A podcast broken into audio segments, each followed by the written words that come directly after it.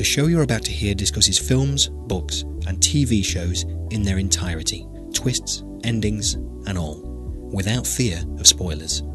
So if you don't want to know who dies, who done it, or how it all ends, we strongly advise you switch off now.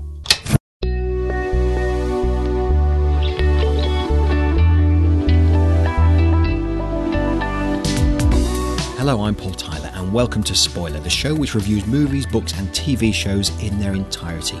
This week, we're taking a look at Ernest Cline's geek fest of a book, Ready Player One. And if you've not read it yet, here's one final warning. We will be talking about the ending of the book. We will ruin it for you.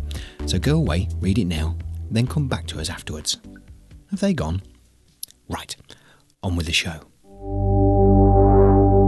Predicting the future is a tricky business. Isaac Asimov confidently prophesied that we'd all be living in moon colonies by now, and the year 1984 didn't shape up quite how George Orwell predicted. As we grasp at victory, there is a cancer, an evil tumor.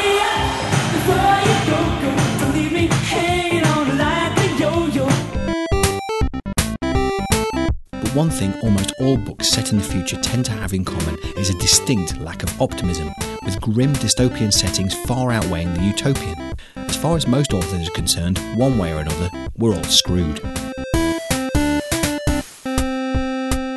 Ex screenwriter Ernest Cline's debut novel, Ready Player One, is the latest attempt to predict the near future and, again, is set in a world gone wrong, where fuel and natural resources are scarce and life in the real world is so unpleasant that the population have retreated into a computer generated virtual world called the Oasis. Being human totally sucks most of the time. Video games are the only thing that make life bearable. The book is unapologetically geeky, packed with pop culture references from the 1980s as our heroes Parzival, Artemis, and H search for an Easter egg hidden in the Oasis by its uber geek creator, James Halliday. The ultimate prize untold riches and control of the Oasis. The very thought filled me with nervous excitement. Ernest Cline spent eight years writing Ready Player One, It was really difficult. This was the hardest writing job of my life. and the book has been described as Willy Wonka meets the Matrix for the 21st century. I grew up reading a lot of Roald Dahl uh, uh, and like the stories like James and the Giant Peach and Charlie and the Chocolate Factory, and he always had these underdog young protagonists. They're in a horrible situation, and then they, you know, something happens that takes them off on a fantastic adventure uh, that lifts them out of their, you know, their rotten lives. It's currently being adapted for the big screen by Steven Spielberg. So, Spielberg's clearly not too upset by the book's about some of his more recent work. Halliday once said that he preferred to pretend the other Indiana Jones films, from Kingdom of the Crystal Skull onward, didn't exist. I tended to agree. Critical reaction to the book has been mixed. The online gaming and sci fi community have taken the book to their hearts, with Sci Fi Now calling it simply outstanding. But the New York Times reckoned it lacked at least one dimension, and that gaming has overwhelmed everything else. Cline himself admits. It might be the, the geekiest book ever written. So, is there enough to keep the casual reader engaged, even those who don't know their Atari 2800s from their Atari 800 XL? Or is Ready Player One the ultimate nerdgasm? And my two least favorite words appeared on the screen Game over.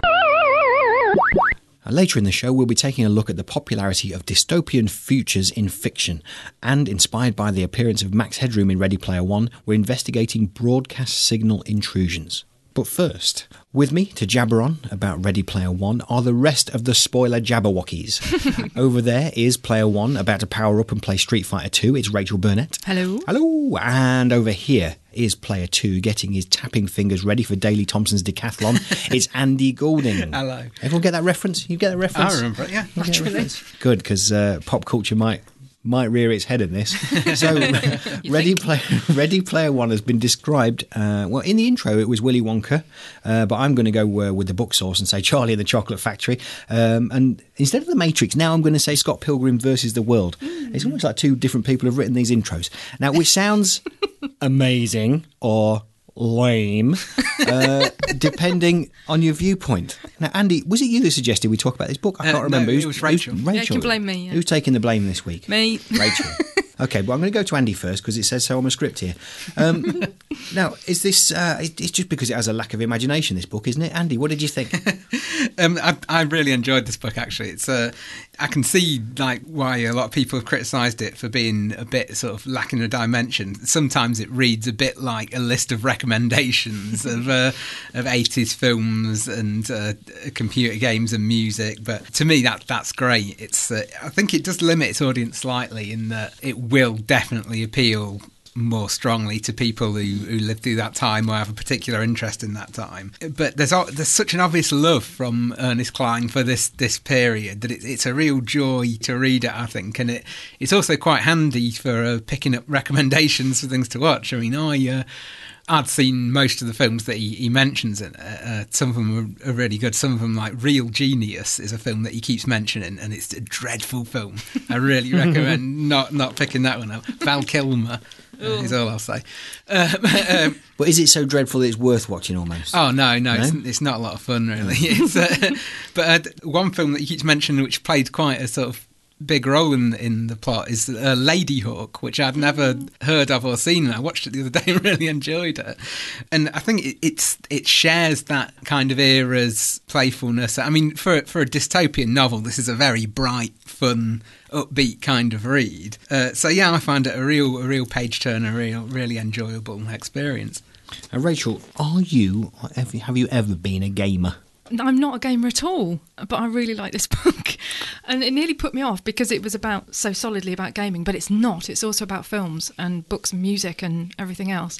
And for anyone who's a bit of a geek, and I admit to being a bit of a geek, it's just it is a joy, it is a pleasure, and all the way through you're going, oh yeah, yeah, I've seen that, and oh, I've watched that, and oh, and um, oh, would I be able to do the board games thing? Uh, no, definitely not. And um, so even without the gaming love, and I really don't have any love for gaming at all, I still really, really enjoyed it. Mm. Well, you, you, I don't know, uh, like a Space Invaders or a Pac-Man. Surely there's a bit of nostalgia there. You oh go- God! When I was walk past that, yeah, yeah. When I was um, how old was I? About eleven, I think, and we got a Sinclair ZX Spectrum one two eight K for Christmas. Now we're talking. Which with with tapes that took like fifteen minutes to load up with this horrible sound. oh didn't always load up either. No, it didn't. And uh, I volume wrong. Oh my god! I do remember we got a game called Peter Pack Rat, which you can see on YouTube, and uh, we go, oh look at the graphics! Oh wow, look at the graphics! And it's seriously like the most pixelated thing you've ever seen in your life. But we thought it was a top thing ever, It was just amazing. But we were rubbish at it. We were really bad, and I had no patience with it at all. So, and my mum was rubbish. She just used to shout at it. Not realizing that whole speech recognition thing was a while away yet, so um, so she used to get frustrated. So in the end, I think it was just my dad that used to play it. But yeah, I, I wasn't somebody that got really into it. And with the introduction of PlayStations, I've never had one. I've never had anything like that. Mm, We've got one in the house, but I kind of, I, I still, you know, you know I, I do avoid it. I, it is a patience thing. The, the word Yeah. you, the word you picked out there brilliantly is patience, because if you if you can't do it straight away, Yeah. uh, I just lose my temper with it and walk away and go, do, do something else instead, something I can do, like read a book. Um, Andy, I, I want to pick you up on something you said there, and I think it's really intriguing. Is the upbeat uh, because the upbeat is in the game in the virtual reality now quite a lot of the times i um, i listen to the audio book of it as we do as i do with this because i'm lazy um, but what what I found was that I, I completely forgot sometimes that there was a real world out there. I was imagining this all to be in this this virtual world, and then you know, I, quite quite on a good, I think, regular basis, I did, I did get reminded that it was, and that was that was okay, and I, I, I wouldn't blame it or bring it down for that. But it was because it was all inside, you know, the, this, this virtual world where we are all heading. That's right, isn't it? Yeah, yeah, uh, uh, yeah. Well, I mean, if you, if you think it, think about the plot a little bit more and, and remember where they're all actually living their lives, it, it it could be seen as a little bit depressing. But it's not because they're they're they're all uh, indulging in this thing in these things that they love and it's just fill, filled with passion. It's almost sort of a game itself because as well as, as listing the recommendations and things there's lots of little references and each time i got one that wasn't flagged up entirely i was like yes! It's like i was playing it i was like yeah that's from they might be giants don't let's start. Yes one point to me. Um, but yeah, I think I think it was. uh, I, I found it upbeat because it, it was mostly in this this fantasy world, which sounds like a great place to visit. I mean, I'm not. I'm not a gamer myself either. I I had a, an Atari 2600 and a Commodore 64, which never loaded anything when I was a kid. And then suddenly games got all 3D and complex, and I I couldn't play them anymore. I don't know why, because I mean, I live my life in 3D, and I'm not like constantly working into walls or anything. But, uh, but they just got a bit too complicated. I liked just like little platform games and things. But I mean, there's there's lots of references to to that sort of thing as well, and you don't have to be a gamer to enjoy this because the gaming is just one one part of it. Yeah, with the New York Times there, I think we quoted them in the in the intro, and I've got a, a note here that sort of says there the book. The New York Times said the, the book gets off to a witty start, but noted that it lacks at least one dimension, stating that gaming had overwhelmed everything else about this book. Um, now, I think that completely misses the point. Yeah. Mm. Really, I mean, you know, they've got it so far off there. I'm gonna I'm gonna say it. The New York Times are wrong. Ooh, that's fighting talk. But the, We'll the- get letters, the- Paul. good. But the, bring, bring them on.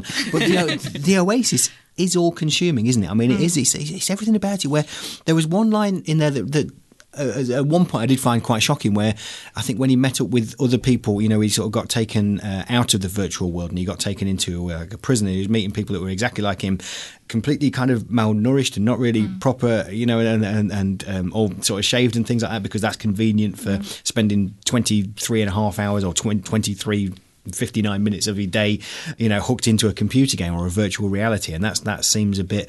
And actually, I see that I see that I do there see that Matrix thing where actually, you know, the the, the whole life form of the planet is is, is sucked in, and you know that, that that's what's ma- making things turn. And it, it does it opens so many doors. This book it's so full of imagination. I think that you know using what you already know and taking it uh, uh, in, in a different way that I I, I just I'm, I'm so so pleased. Uh, and I, once I started listening to it, I couldn't stop listening to it. You know, it's one of these things where you know, if someone uh, someone interrupts you, you're going. Get out! Get out! Listening. I want to know what happens next, and it is. It's got a brilliant pace to it as well. I think. Yeah. Um, but I think we, we might have touched on the fact that the uh, that the fans, I mean, the fans do love it, and it is for the fans. You know, who cares what the New York Times thinks? This is this is for the fans and the nerds and the geeks. And I, I say all those words never as a derogatory thing. Never. I, I you know, I, I love using those words. I, I, you know, and I love being one. If you know, uh, if it, when it when it comes down to it, and and. and the incredible fan art as well that you see on some of the websites and things like that, and there is a lot. There's a lot out there. I mean, if you go, if you want to, you know, dive into Google, I mean, there's- I, I, thought about trying to make some some notes here, but it never sounds good recommending a website on the radio. But um, just type it into a search engine. Can't imagine which one you'd use, um, and and and see and just you know and take yourself on another journey you're going to lose a good afternoon but you're not going to lose an afternoon because there's so much so many good things out there probably start with Ernest Cline's website himself where it comes with this brilliant um, logo of an old Atari cartridge and you just oh it just makes you feel warm inside doesn't it it's brilliant I do. I'm so glad that you guys liked it. When you recommend something that you've enjoyed, you're saying, "Oh God, I'm so they don't like it." Well, I think we all know how I feel about recommendations. I mean, as soon as someone says, "Oh, you must read this," that's it. No, no, I don't want to. Leave me alone. I, then under no circumstances I'm going to like it. And as usual, this well, just because I'm lazy and uh, I procrastinate almost to the point of ridiculousness, I put this off until you know, not nearly the last minute, but it well, it wasn't eight hours before we started this radio program, but it wasn't far off. Um, but yeah, still, I, you know, yeah, it, it was it was such, such a joy. But, uh, Pop culture references, how about those? Eh? I mean, they, should just stick those. I think throughout every single book from, from, now on, and that's it. It'll keep me, you know, just keep mentioning. Uh, I don't know. You know, I try and think. I mean, there, there weren't any mentions of Depeche Mode in there, but I, I was kind of wishing he would do. But he put New Order in. He put New Order Yeah. in, so I was kind of, I was kind of okay with that. But uh, you know, maybe for maybe for the next one, he should uh, talk about Depeche Mode a little bit, and then I'm I'm happy as happy as Larry, depending on how happy Larry is that day. um, now Spielberg's going to go for this movie. Uh, it's already, in fact, I think it's got a release date of 2017. I think so. Yeah, uh, you it's know, got some cast members as are some well. cast members kicking about, aren't they? When you look about it, because I was intrigued. Then and you look and try and see the picture of the uh, the actor and think, no way, man. um, but that, that's going. to, I don't know. I, in the hands of anyone else but Spielberg, I'd be I'd be dubious. But I think I think I don't know. I've got I've, I've got high hopes and I'm Yeah. positive for it. Don't you think he's just the perfect person to do it? Yeah, the absolutely. you know the, the the 80s director of note, the one that you know this whole sort of pop culture thing really revolved around, and yeah, he's going to do really well with this. I think. I think he's already said he's not going to do too much about his own work. Um, the stuff that sort of mentions him, uh, he's going to sort of pull it out. But I mean, I don't know how far that's going to go. Does he mean just the stuff he's directed or the stuff he's produced? Because that's going to leave like half the book. Exactly. Well, it's not, and also, it's not going to leave much back from the 80s. Is it? I don't know. I think it. it would be quite nice if he put a nod to perhaps also one of his lesser. Yeah, yeah. I was about to say lesser good movies, but that's not very good grammar. um, but yeah, let, us stick. Let's stick with the, the pop culture references for now, uh, because I'm quite excited by this. I'm quite excited to play you two um, something. When we did the the Stoner review, I did a remix of Stoner. Um, Now I put a bit more time into this one, um, and uh, with that one, that was kind of throwaway, and I wasn't too bothered about it. It was kind of funny, I thought. Um, and if you two don't like this, I'm going to be quite upset. So I think I'm um, going to be quite upset actually, Paul, as well. without without any any pressure. I mean, I I, I didn't know where because we we'd all said, oh, I should really do another remix. So, okay, and I thought, well, what should I do? And what stuck out to me, I thought, well, I could try and pick pick out bits of the plot, uh, but it's, it's, you know, there's there's a lot there. There's a lot to do, uh, and I thought, well. Let's go for the pop culture references. You know, pick a few out of those. That'll be fine. Um, I didn't really realise how many there were. Um, what you're about to hear is a day and a half of my life um, that I, I may never get back. Um, and also, I've been uh, I've been working on another project at the minute, um, trying trying to remix some something else. And um, I picked out the the Yazoo track "Situation," which has got a brilliant 12 inch. So I've robbed some parts off that. And here is my attempt at the Ready Player One remix.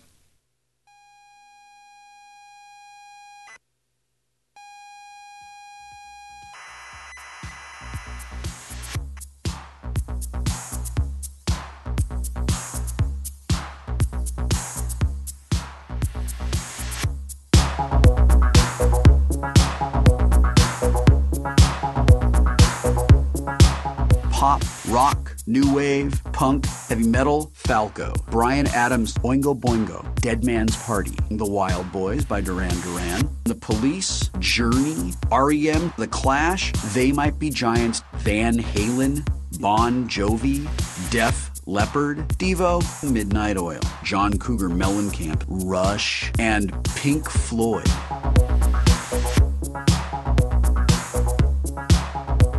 Pac Man, Colossal Cave, Tennis for Two, Space War, Space Invaders, Galaga, Defender, Asteroids, Robotron, 2084, Donkey Kong or Burger Time, Contra, Golden Axe, Heavy Barrel, Smash TV, and Ikari Warriors, Joust, Street Fighter 2, Centipede, Ms. Pac Man, Combat, Space Invaders, Pitfall, Kaboom, Star Raiders, The Empire Strikes Back, Star Master, Yar's Revenge, E.T., Dungeons of Daggorath.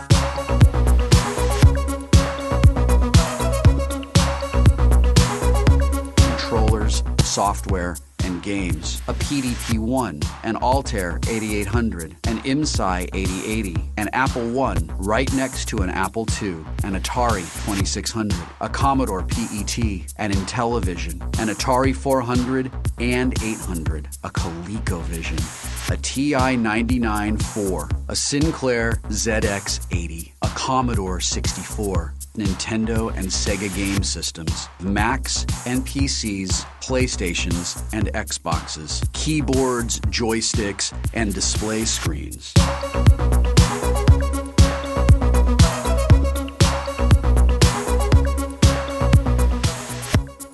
Douglas Adams, Kurt Vonnegut, Neal Stephenson, Richard K. Morgan, Stephen King, Orson Scott Card, Terry Pratchett, Terry Brooks, Bester, Bradbury, Haldeman, Heinlein, Tolkien, Vance, Gibson, Gaiman, Sterling, Moorcock, Scalzi, Zelazny, Bill Hicks, Bill Hicks, Bill Hicks, Bill Hicks,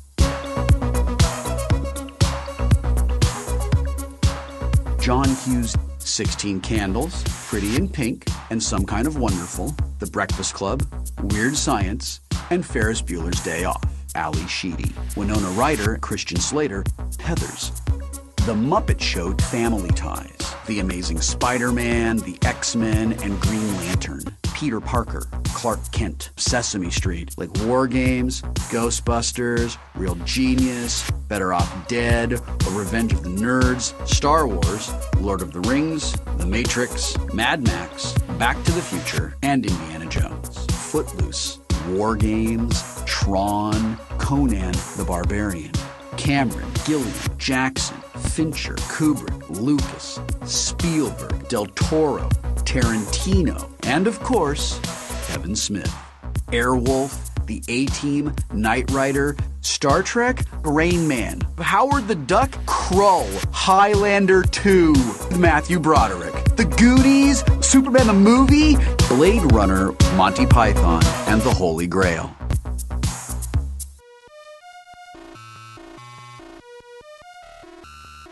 Right, so uh, so there you go. There's uh, there, there's some time that uh, I, I took, um, uh, but I, I, I it's you know it's funny because that's I think that's just over four minutes long, but it it's needed because I think that that hopefully demonstrates just how much is in there, and that's I think that's touched. Uh, well, it's certainly touched a lot of it, but there's still there's still more. There are still more references in there to be uh, to be to be sought out. And I did have a little bit of help with the uh, online community giving some kind of you know reference points. And I actually again this is another example of uh, where you can go on the internet and you know look through that, and there's someone's you know chapter by chapter put the reference points with links to YouTube clips and all this kind of thing, and where you can get hold of things. So it's um, it's- yeah yeah. What do you what do you think of that, Rachael? Oh, that was great, and and the diversity of things as well. Like when you mentioned Footloose is in there, and um, you know then Tarantino, and it's it's just it's great. There's, so there is something for everyone in there, even if you haven't grown up in the 80s. I think there's enough of a history of, of the 80s things. Most people know about Star Trek, Footloose, and all that sort of stuff. So um, no, it's it's it was great. It it really did tie in everything really It's well. given us a lot of suggestions for. Uh, I mean, when we leave here, I think today we're perhaps going to have a, a quick meeting over what we're going to do for series three. Um, I think we can. We should just take that list from Yeah. the beginning to the end. really, see where we, see see where it goes. Uh, so, what about the the characters in this, though, Andy? Um, Wade himself, uh, Parzival. Um, just going through there again, I'm going to bring it back to my remix there and sort of say, well, that's, that's a lot. It's a lot to get through when you're watching that. Um, he's what 19, 20 years old.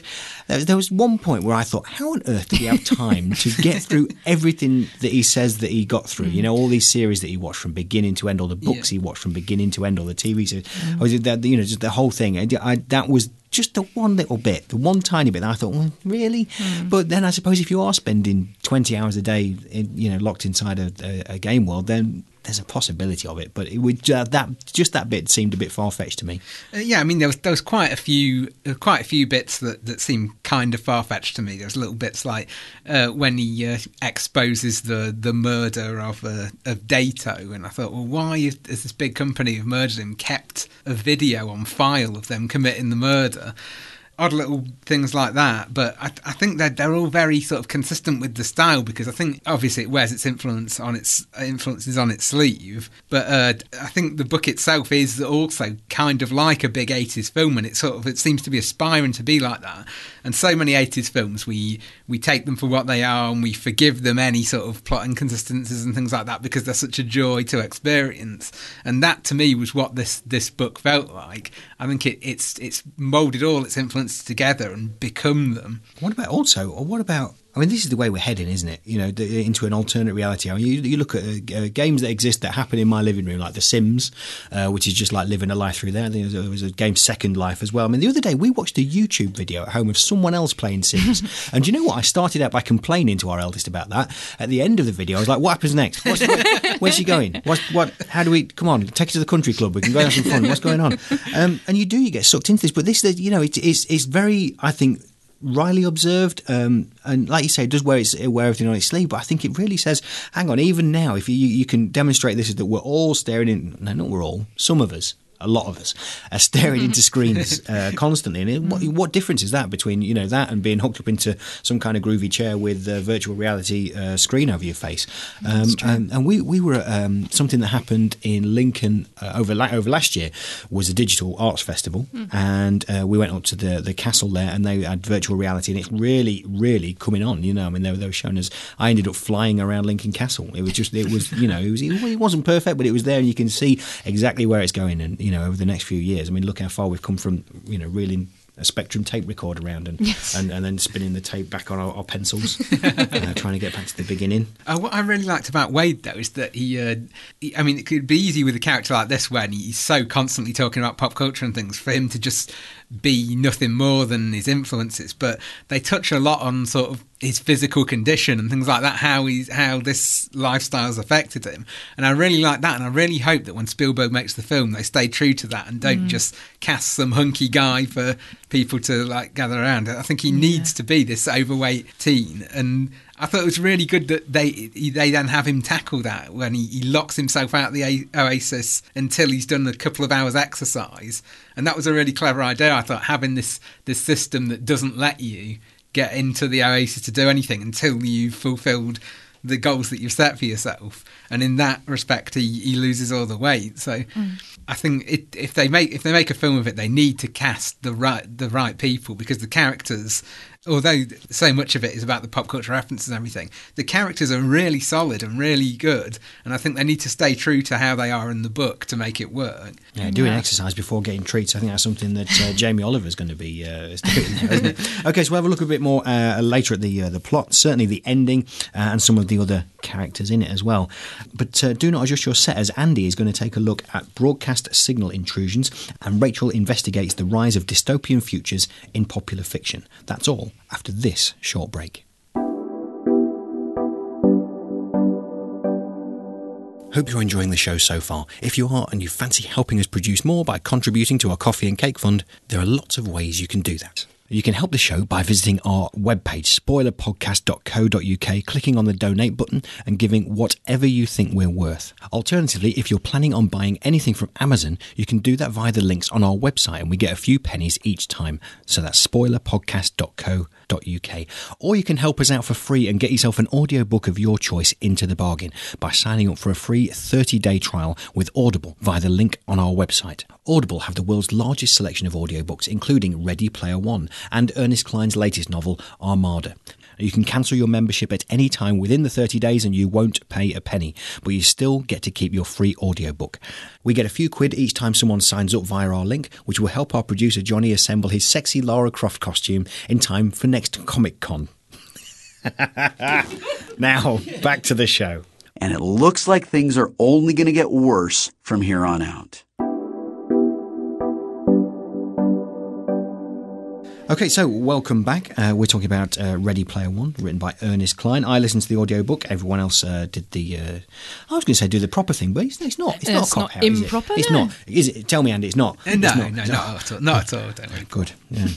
um, but the book actually, I was have a quick. The book itself, it's got a great cover, hasn't it? Yeah. I really like it. Really, sort of uh, in your in your face. But uh, but let's have a look at some of the other characters as well. So as well as Wade, who is also known as Parzival in the uh, in the Oasis life, H, who I'd written down as H, as in the letter H. Turns out it's different in the written book.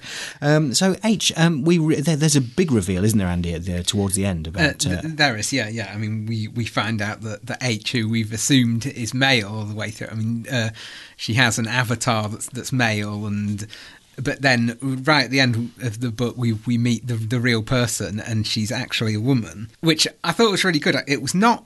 I mean, some people would say it's probably quite predictable, but I think it again. The book is is like a game, and it set it up. We knew, you know, in any in any story where people are represented by avatars and unseen, that some of them aren't going to be what they they seem, and it's it's a case of, of working that out. And so I had lots of little theories. I think there's a uh, there's a little old lady who who we meet briefly at the beginning who is is then killed. And I had all these wild theories that she wasn't killed and she was actually uh, the evil mastermind behind it all and things like that. But uh, obviously I'd, I'd pushed I pushed a bit too too far into, into it.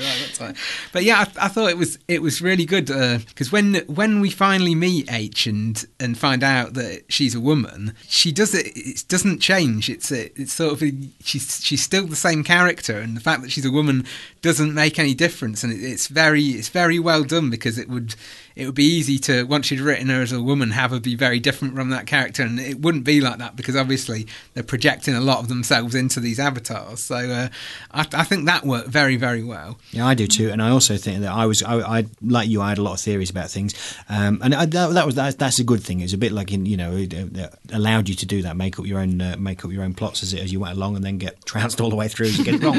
um, but what I, I thought at one point, and I was so pleased that they didn't do this because I'm always disappointed when they do is have sort of H as the spy sort of thing. I thought H might be spying uh, for the Sixers uh, and Nolan Sorrento, who was a bad guy, and we'll get to him in a second. Uh, but I was just so pleased that they didn't go there down that route. I was really, really chuffed, and it probably makes it a bit more cutesy, if that's a word I even want to use, um, uh, towards the ending. But actually, I was, I, you know, I was I'm, quite happy that that happened, really. Uh, But what about that Nolan Sorrento? Was he um, was he a bad enough bad guy for you, Rachael? Yeah, I think he kind of was because he was because he was in the game and he was in the real life and he was just sort of he was everywhere and you just thought how much can he see? How much does he know? And it's just it felt like you just couldn't hide from the man. And when he just kept turning up it's like oh god there he is again. And um, no I thought he was he was a really strong villain actually. I thought he was really quite horrible. But because he was backed up by these sixers and um, all the other people the suxers as they used to call them and um, yeah, that whole sort of corporate thing um, this entity that was trying to own the Oasis in order to charge people and things. I mean, that Yeah. says a lot about capitalism. And That was Rupert Murdoch, wasn't it? Definitely. Yeah, Without a shadow of a doubt, that was definitely, Rupert Murdoch. Yeah. you know, it's a very sort of you know anti-socialist movement, and um, no, and it, and it was great when um, when Parsifal, when Wade eventually managed to infiltrate that whole system and absolutely pull the wool over their eyes, and you were just like, yes, this is absolutely incredible. But no, he was a great villain. I really liked him as a villain. And it was mm. great when he got crushed. All right, okay, so Ready Player One is set in a typically pessimistic version of the future, but such gloomy worlds are increasingly popular in fiction. Rachael has been taking a closer look at the trend towards the dystopian. After the rise and fall of the romanticised undead in fiction and film in the noughties, the public were hungry for something different to get their angst loving teeth into. Thankfully, the demise of the poetic, tortured vampire and the drippy love interest coincided with a glut of novels about the end of the world as we know it and the rise of dystopia. Dystopia, described in one dictionary as an imaginary place or state in which the condition of life is extremely bad, as from deprivation, oppression, or terror. Sounds simply idyllic, doesn't it? The dystopian novel itself is nothing new, especially for adults. From Jonathan Swift's Gulliver's Travels, which is not the Lilliputian fairy tale most people think it is, to George Orwell's nightmarish 1984, people have long been fascinated with the effects of societal breakdown, impending Armageddon, and the possibility of eternal damnation. Aren't we a lovely species? However, of late, the teenage of the species has grown ever more intrigued by the ideas of authors and filmmakers regarding our possible fate. Young adult dystopian fiction has been filling the heads of the teenage population with an ever increasing amount of despair and outright horribleness for years. Luckily, because this is fiction for children, and we have at least some responsibility to keep them vaguely cheery and hopeful, the majority of the books out there for teenagers feature heroism on an epic scale and a largely positive final outlook, if not quite the usual happy ending we're used to. The Hunger Games trilogy is a perfect example of the modern teenage dystopian novel. Societal breakdown, a brutal regime, the ever present love triangle, and in this case, an unlikely but fiery female hero ready to take on the world. The popularity of the books, followed by the massively successful film franchise, has encouraged further exploration of the genre, and even more fantastic tales of heroes triumphing over impossible odds. Crucial to the success of these stories is the fact that female heroes are as well represented as boys in today's dystopias. From Hunger Games' impossibly strong Katniss Everdeen Thank you for your consideration. to the courageous and determined Tris Prior in Veronica Roth's Divergent series, So am I supposed to thank you? these girls are as feisty and empowering as any of their male counterparts. Is this one of the reasons for its huge popularity among not only young adults, but readers of all ages and genders? Do dystopian novels offer us a glimpse of the people we hope we would be, should the worst happen? Strong, noble, passionate, and hopeful, these characters never give up or die trying. So, why the resurgence of this genre among teenagers in recent years? It's easy to imagine that children and young adults today could be feeling increasingly helpless in a world that seems to be spiralling out of control. Environmental disaster, the North Korean nuclear threat, Middle East collapse, and the ever present threat of terrorism pound the sensitive brains of our young people through an endless stream of news reports, web pages, and school lessons. It must feel, as it does for most of us, an inescapable onslaught. Where can these anxious minds go to seek some kind of solace? Maybe to stories that tell of even worse places, to give a sense of perspective, and then ultimately to hope and the promise of things improving, and by the hands of someone just like them. One 12 year old on the website Read Kiddo Read said about reading teenage dystopian fiction It helps me to think that our world or society can change, that I could help to change it. It's the teenagers who save the world in these stories, as the adults stand powerless and redundant, resigned to their fate. In these stories, teens are being told, you have the power to change things. You don't have to do as your parents have done. No matter who you are, where you've come from, what your talents are, you can strike out. Be passionate, be brave, be resolute, and you can change things.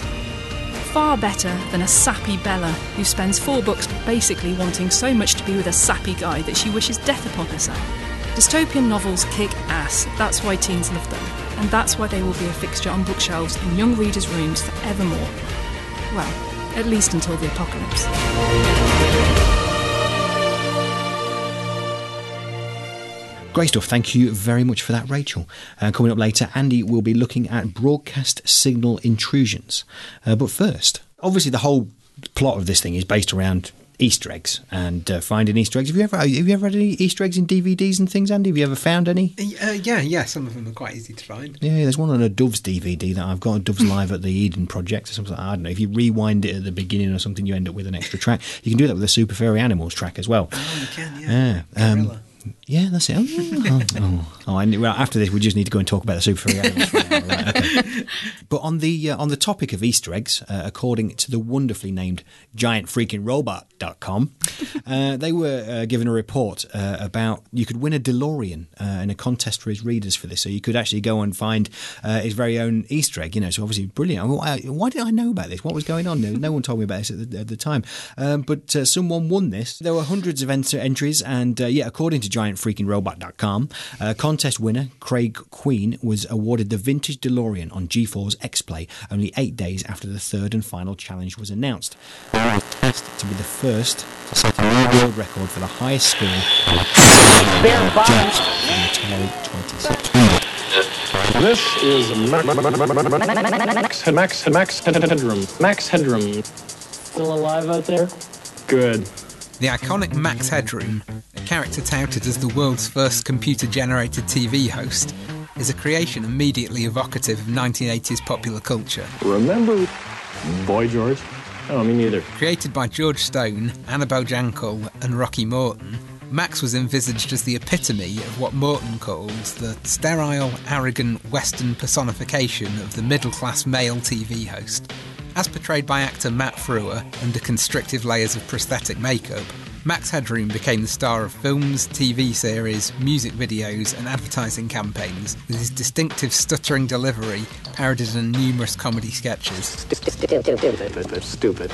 But one appearance that Max Headroom's creators could never have seen coming was the part their character played in one of the most infamous examples of broadcast signal intrusion in television history. Broadcast signal intrusion is the name given to an unscheduled interruption to televised programming by the illegal hijacking of broadcast feeds or satellite signals. You probably know the drill from old sci fi films in which images on television screens unexpectedly degenerate into static before being replaced by alien beings telling viewers that the Earth is under attack. We are controlling transmission. The Rhodesian nationalist leader. This is certainly a reference point that the perpetrators of the 1977 Southern television broadcast interruption could appreciate. One of the earliest examples of television signal intrusion, this incident saw the early evening news on local ITV station Southern Television being interrupted by an audio transmission claimed to be from an alien named Vrillon of the Ashtar Galactic Command and warning viewers that all your weapons of evil must be destroyed and you have but a short time to learn to live together in peace. This is the voice of Allah, representative of the Ashtar Galactic speaking to you. The identity of this broadcast intruder was never discovered, and although there are still dedicated Vrillon disciples who claim the broadcast was genuine, most people dismiss the incident as a hoax. While this alien's intention for the planet Earth seemed to be benevolent, the most Vrillon achieved was getting a rather dry news programme temporarily replaced by a Looney Tunes cartoon until normal transmission could be resumed. And in my book, that makes him alright.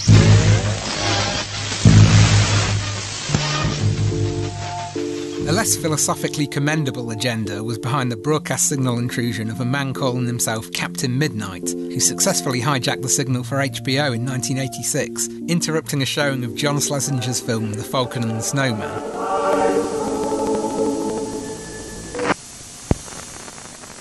In reality, Captain Midnight was Florida resident John R. MacDougall, a man who ran a satellite TV equipment business, the financial ruin of which he attributed to HBO's service rates. The message that replaced HBO's programming appeared over a colour bar test pattern and read, Good evening, HBO, from Captain Midnight. $12.95 a month? No way! The message ended with the words, Showtime slash movie channel, beware, an apparent reference to future planned signal intrusions. However, MacDougall brought about his own downfall when he was turned in by an anonymous caller who had heard him bragging about the signal hijacking in a bar. He pleaded guilty and received a $5,000 fine and a year's probation. Ironically, MacDougall was only able to perform his intrusion using equipment at his second job as a master control operator at a satellite teleport, a job he had only taken on because of the failure of his business.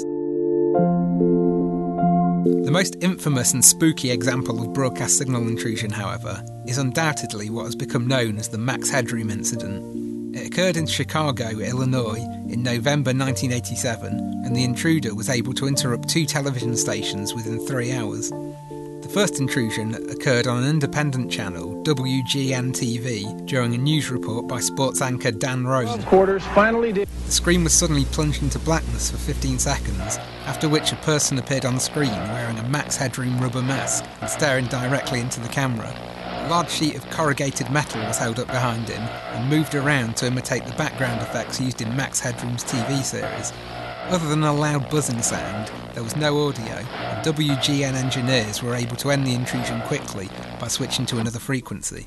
The transmission returned to the bemused sportscaster, who gave the brilliant response Well, if you're wondering what happened, so am I.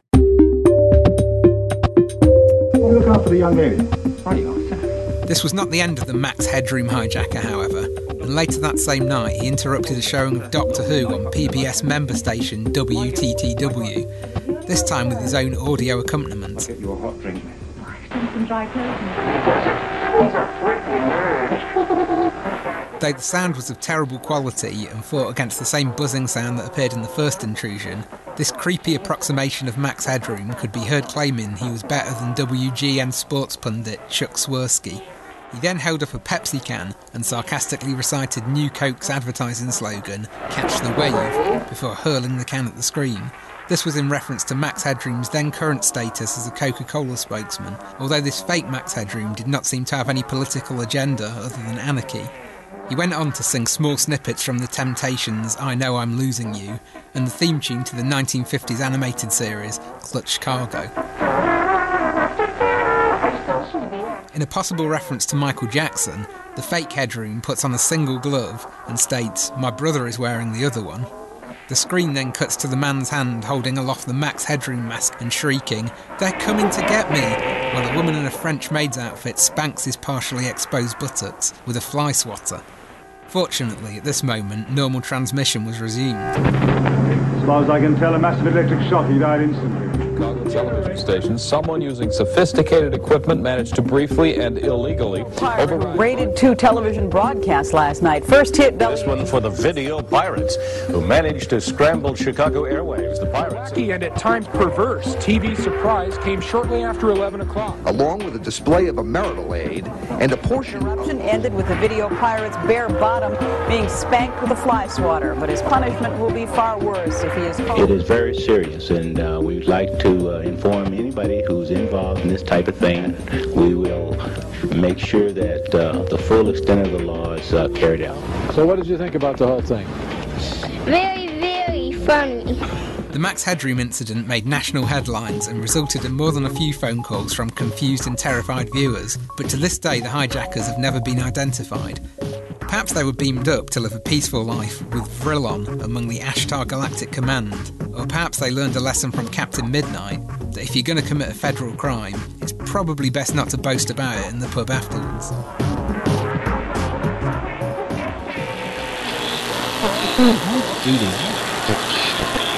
This. That's what I think of that. Why hide something in what is obviously you, you're talking about something else? It's ridiculous. You just think it's ridiculous because you didn't win it.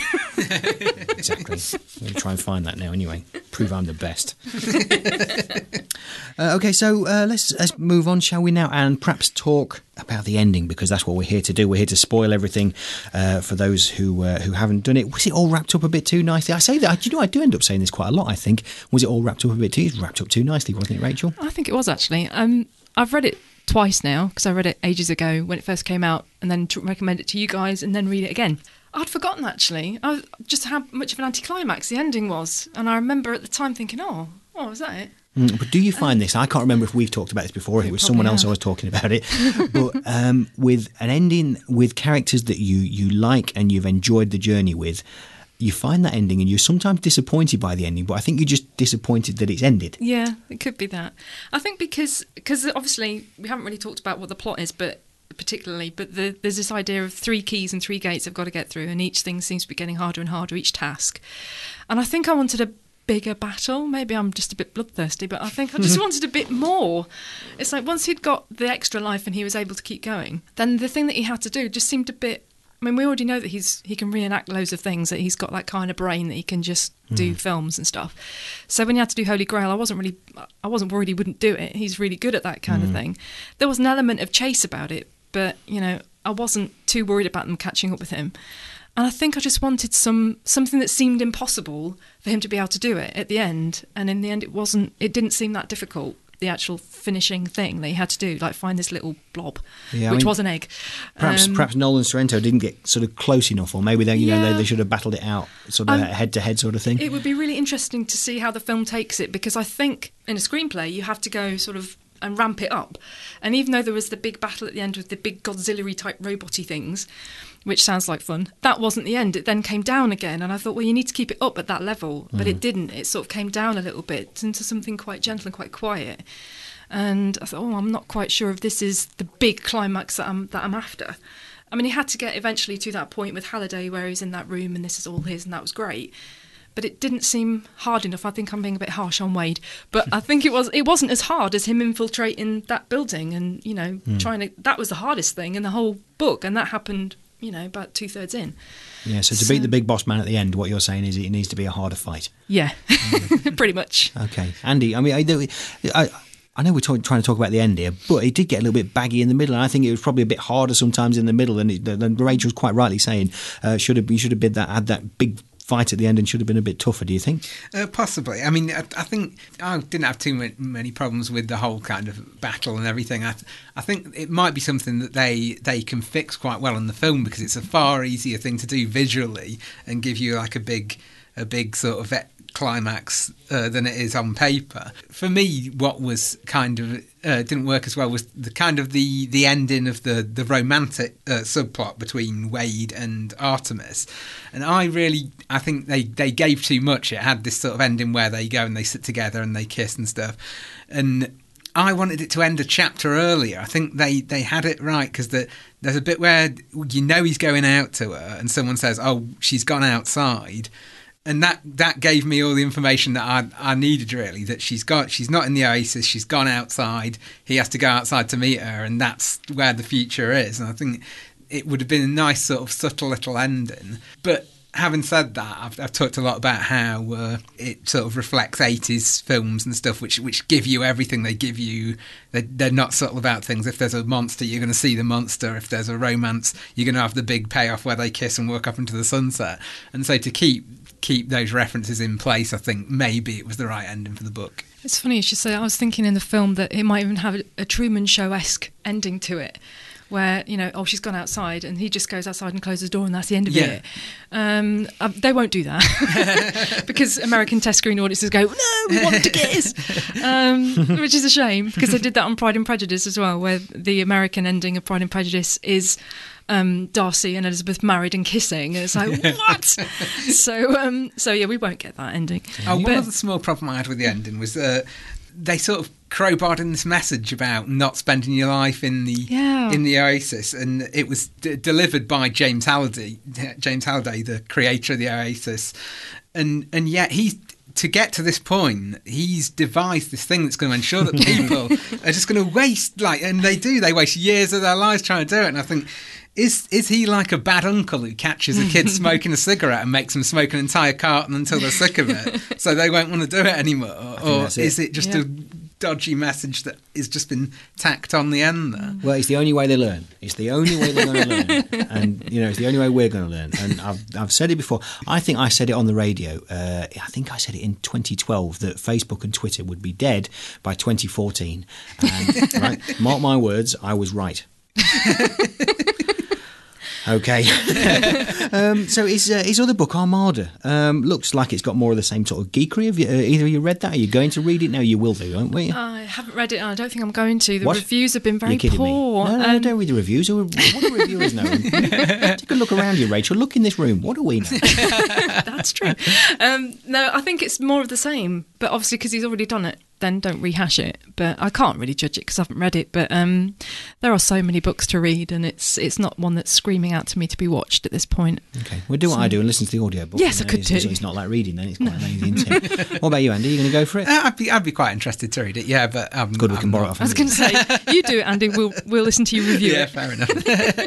or I could read it aloud into Oh, a tape recorder. Hey, maybe this, uh, this is it. We should uh, we should do that. I'll I'll put some beats behind it. Oh, wow, and we're yeah. Laughing, aren't I'd we? love to be a part of that. Okay, so rating time. Uh, everyone's favourite is it Tron or Tron Legacy?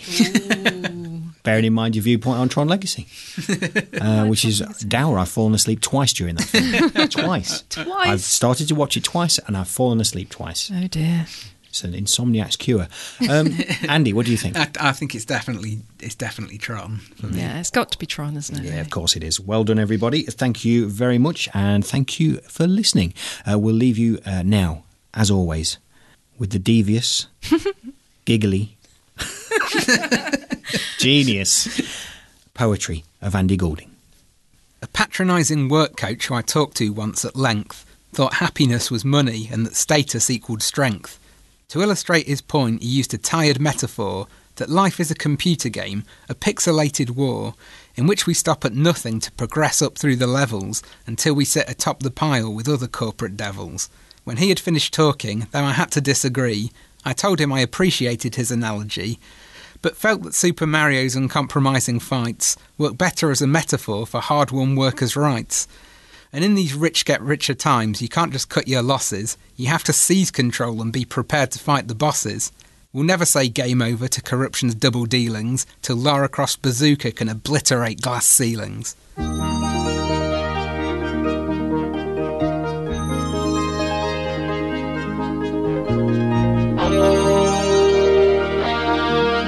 You've been listening to Spoiler, hosted by me, Paul Tyler, with Andy Goulding and Rachael Burnett.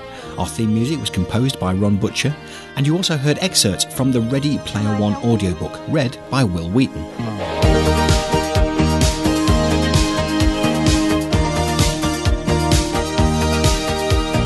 You've enjoyed the show and would like to support us, you can go to our website, spoilerpodcast.co.uk, click on the donate button, and give us whatever you think we're worth. You can also sign up for a free 30 day trial with Audible and get yourself a free audiobook by going to spoilerpodcast.co.uk and clicking on the Audible trial banner on the left hand side. Now, alternatively, if you're planning on buying anything from Amazon, do it via the links on our website and we'll get a few pennies commission to help us keep us supplied with the coffee and vegan biscuits. Or you can help us out by simply telling your friends about us, sharing links to our show, or writing a nice review on iTunes.